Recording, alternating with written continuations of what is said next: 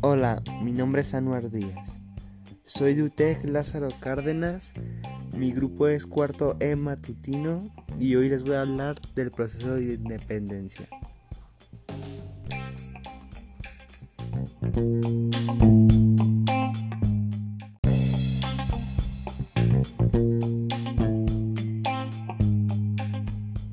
A continuación les voy a hablar de algunas causas que surgieron para el desarrollo de este proceso, los cuales son causas internas y causas externas.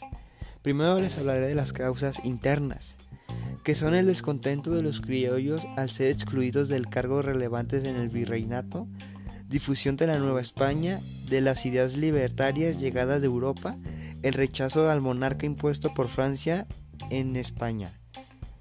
Esas son las causas internas, ahora vamos con las externas. Las externas son que la difusión de las ideas de la Ilustración, la independencia de Estados Unidos y la Revolución Francesa, la independencia, impulsó a los mexicanos patriotas para más ideas de libertad y así lograr conseguirlo.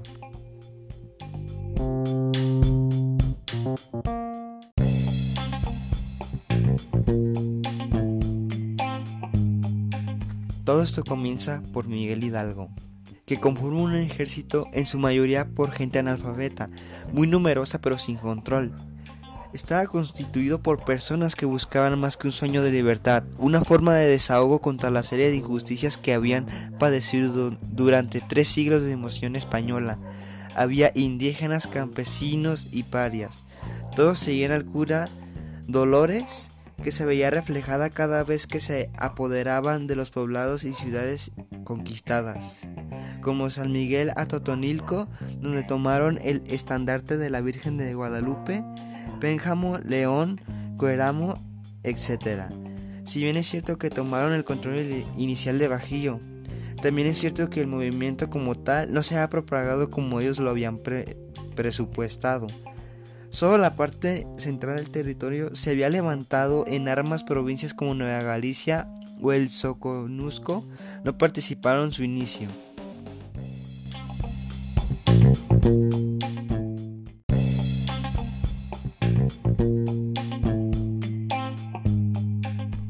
No así hasta la toma de Guanajuato, donde ejecutan por primera vez una acción militar planificada de importancia estratégica que representa la ciudad al centro de la ruta de plata que proviene del norte de la colonia.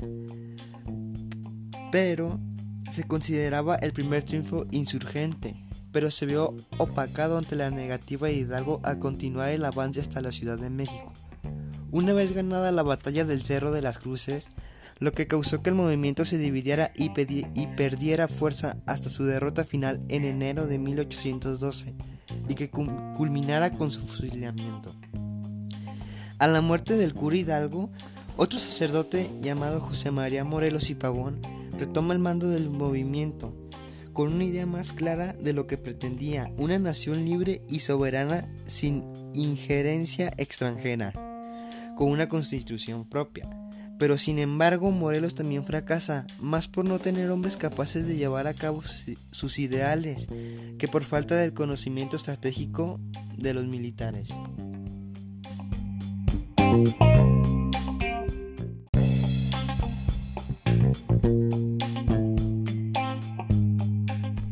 Después de varios años de lucha inerme, hasta 1821 cuando se presenta el que sería el último virrey en funciones, Juan de O'Donoghue, quien tenía la consigna de terminar con la guerra ante los frecuentes antibajos que tenía ya que debilitaba a todos los implicados, con las consecuencias perdidas materiales humanas que representaba. Agustín Iturbide, quien representó en un momento dado a los españoles, se convirtió en el personaje que logró unir a los últimos caudillos que aún se mantenían en armas, gente como Vicente Guerrero, Guadalupe Victoria o los hermanos Galeana. Aceptaron las propuestas de Turbide o Donojú para unirse a la ciudad de Córdoba, Veracruz y firmar el artimístico para dar por terminada esta cruenta y cada vez más absurda guerra, que llegaba a 11 años de muertes fratricidas, firmaron entonces el célebre Tratado de Córdoba.